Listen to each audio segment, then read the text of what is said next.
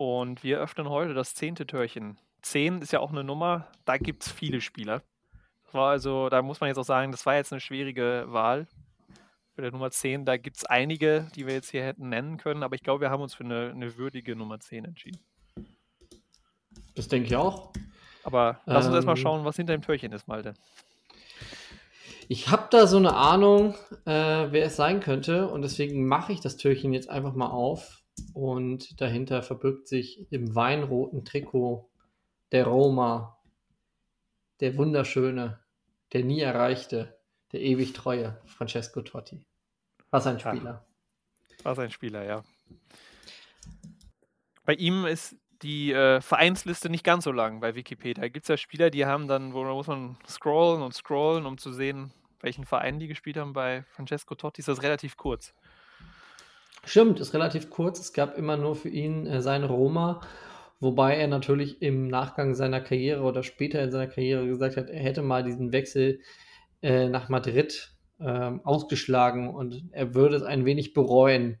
Ähm, man muss dazu sagen, ein Francesco Totti sähe natürlich auch wunderbar aus im schneeweißen Trikot der Galacticos, aber ähm, er hat bis zum, bis zum Karriereende das rote Trikot der Roma getragen, worum ich ihm auch äh, sehr dankbar bin, weil mein allererstes Trikot, ähm, ich weiß nicht, was dein allererstes Trikot war, vielleicht verrätst du uns das auch, aber mein allererstes Trikot war tatsächlich ein Francesco Totti-Trikot. Es war kein echtes, es war kein originales, es war ein Mitbringsel aus dem Italienurlaub meiner Großeltern.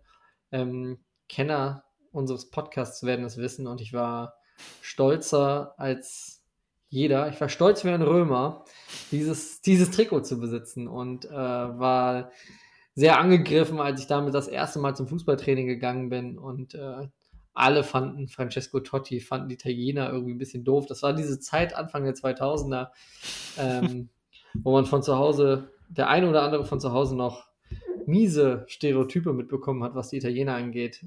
Ähm, die würden sich nur fallen lassen und umso schöner Francesco Totti, dass er es 2006 allen gezeigt hat und den Titel geholt hat, den WM-Titel. Ja, ich weiß nicht, ob das 2006 geholfen hat, äh, dem Image, aber in Deutschland. Dem Image. Äh, also nicht, dass da jetzt irgendwas Unfaires passiert ist, nur, ja, ich glaube, der, der Stachel saß da schon tief. Ah, ich kann mich da doch noch erinnern, dass sie dagegen Australien im Achtelfinale äh, einen Elfmeter zugesprochen bekommen ja, haben. Ja, ja.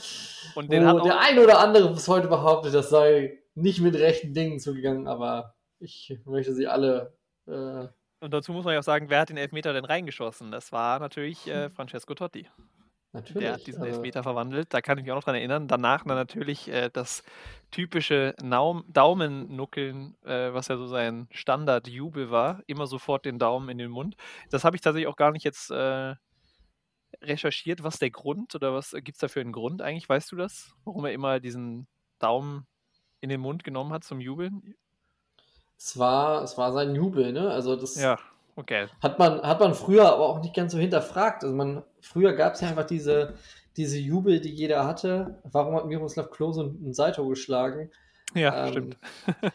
jetzt nicht, weil er der artistischste Stürmer war. Vielleicht wollte er damit zeigen, eigentlich kann er doch artistisch sein. Und äh, Francesco Totti, der Daumennuckler, keine Ahnung. Es ist ein, ein Mythos. Damals hat man es ja auch noch nicht für irgendwie für für TikTok oder Instagram oder irgendwas gemacht, sondern äh, ja, einfach weil man es cool fand. Ne? Ja, Totti ähm, ist ja auch einer von den Spielern. Ähm, heute, du hast TikTok und Instagram schon angesprochen, heute können wir jederzeit äh, immer unseren Lieblingsspieler uns angucken. Wir können im Grunde jedes Spiel der Welt live schauen und können angucken, was ein Jude Bellingham mal wieder auf dem Platz verbreitet. Francesco Totti war ja mehr so ein Mythos, den hast du ja auch nie spielen sehen, äh, weil es einfach nur selten vorkam, dass ein Spiel der italienischen Nationalmannschaft im Free TV lief oder der AS Rom gegen eine deutsche Mannschaft in einem Pokalwettbewerb ran musste. Äh, das hat ihn natürlich auch für uns sicherlich noch eindrucksvoller gemacht, dass du ihn nur selten bekommen hast. Es war einmal so ein nicht greifbarer Spieler wie viele von denen, die wir hier im Adventskalender haben. Ja, aber trotzdem wusstest du halt, der ist Römer. Der sieht auch so aus. Also der hat er nicht sogar auch in einem Asterix und Obelix-Film einen Römer gespielt, also so einen römischen Legionär.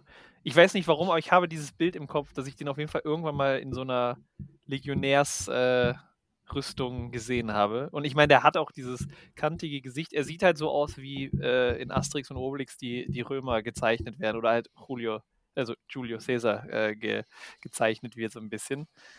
Also er ist, also er hat es einfach, ja, mit, aller, mit allen Fasern verkörpert. Ähm, der war ja auch 20 Jahre Kapitän, ne? Das muss man sich mal vorstellen. Also äh, von 97 bis 2017 äh, einfach Kapitän seiner Truppe.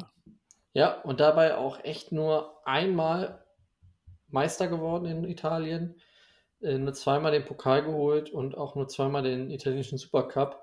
Ähm, also kein Spieler, der die Champions League äh, verzückt hat und da regelmäßig im, Endspiel vorgespielt hat. Keiner, der mit der italienischen Nationalmannschaft wahnsinnig viele Titel geholt hat, außer diesem WM-Titel 2006.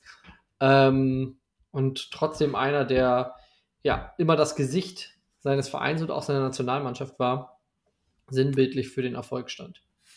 Ja, dazu fällt mir dann noch ein, WM 2002 ist er äh, im letzten Spiel von Italien, wo sie dann rausgeflogen sind, mit Gelb-Rot für eine Schwalbe äh, vom Platz geflogen. Äh, für eine vermeintliche Schwalbe. Und dieses Spiel wird auch immer gerne äh, als das Skandalspiel äh, umschrieben. Da gibt es auch schöne YouTube-Videos zu. Ähm, es gibt ein herrliches Video.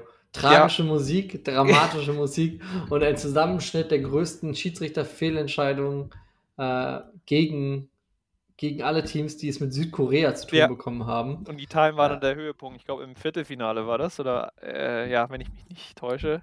Ja, genau, dann vor dem Südkorea-Deutschland-Spiel.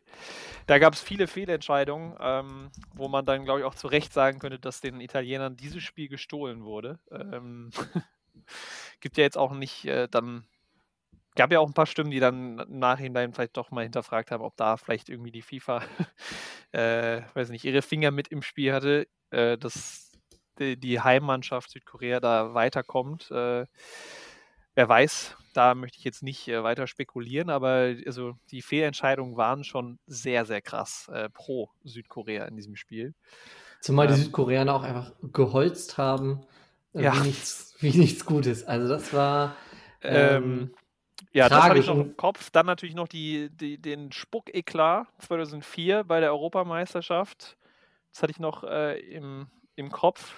Da konnte er dann gar nicht mehr spielen, weil er gesperrt war dann für die restliche Europameisterschaft, weil er sich hat provozieren lassen von, ich glaube, dem alten Schalker Christoph Paulsen äh, von Dänemark.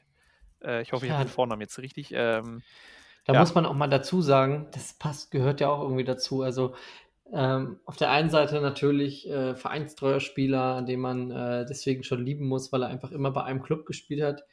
Ähm, und auf der anderen Seite auch immer wieder für Skandale gut gewesen. Also grundsätzlich ja auch ähm, die Spieler, die italienischen Spieler oder auch gerne die Spieler des AS Roms, äh, wo man so ein bisschen, ja, un, ungute Geschichten hört, so über die politische Gesinnung des einen oder anderen oder was man da links und rechts vom Platz so mitbekommt, meistens eher rechts vom Platz. Und das ist schon das ist schon auch bei Francesco Totti immer so gewesen. Also man musste ihn als Sportler sehen, weil sonst waren auch viele Dinge dabei, die man nicht so gutheißen konnte. Und eine Spuckattacke, muss ich ehrlich sagen, verurteile ich zutiefst. Ja, dann wollen wir es aber auf einer guten Note enden lassen. Ähm, Würde ich sagen, Francesco Totti hat auch wie kaum ein anderer Spieler, also es gibt natürlich viele italienische Spieler, ähm, aber auch halt einfach diese Knöchelstutzen äh, zelebriert. Also quasi ohne Schienbeinschoner. Die stutzen immer schon absichtlich vor Start des Spiels äh, sehr weit unten. Ähm, und wenn man sich auch da nochmal so Highlight-Clips anschaut von äh, Totti, ähm, fällt einem zwei, fallen einem zwei Sachen auf. Äh, begnadeter Freistoßschütze, viele Freistoßtore. Äh, und der Mann hatte extrem viel Gefühl im Fuß. Äh, der hat sehr viel gelupft und auch sehr erfolgreich gelupft, äh, aus allen möglichen Lagen. Ähm, da gibt es sehr viele schöne Tore, ähm, auch ein paar schöne Elfmeter äh, die dann so, äh, nennt man das Panenka-Style, äh, also gelupft in die Mitte oder leicht zur Seite, aber ja, den Torwart verladen. Ähm, aber auch so, ja, im 1 zu 1, 1 gegen 1 gegen den Torwart öfters mal einfach mit der feinen Klinge den Ball über den Torwart äh, ge gehebelt. Also da ja. waren sehr viele schöne Tore dabei, ja. Ein Schlitzohr, würde man heute sagen. Ja. Wenn man ehrlich ist, gibt es wenige Spieler nur noch, ähm, stimmt, ja. die so schlitzohrig sind wie Francesco Totti. Deswegen auch ein würdiger Träger der 10. Der hatte immer eine, eine Trickidee, hatte der immer äh, parat. Ja, eine freche Trick, Trickidee oder eine überraschende Trickidee. Und auch immer ein äh, verschmitztes Lächeln auf den Lippen. Also von daher, und im hautengen Trikot der Roma, da kriegt er mich bis heute. Deswegen, Lukas. Eine würdige Nummer 10. Ja. Würdige Nummer 10. Wir hören uns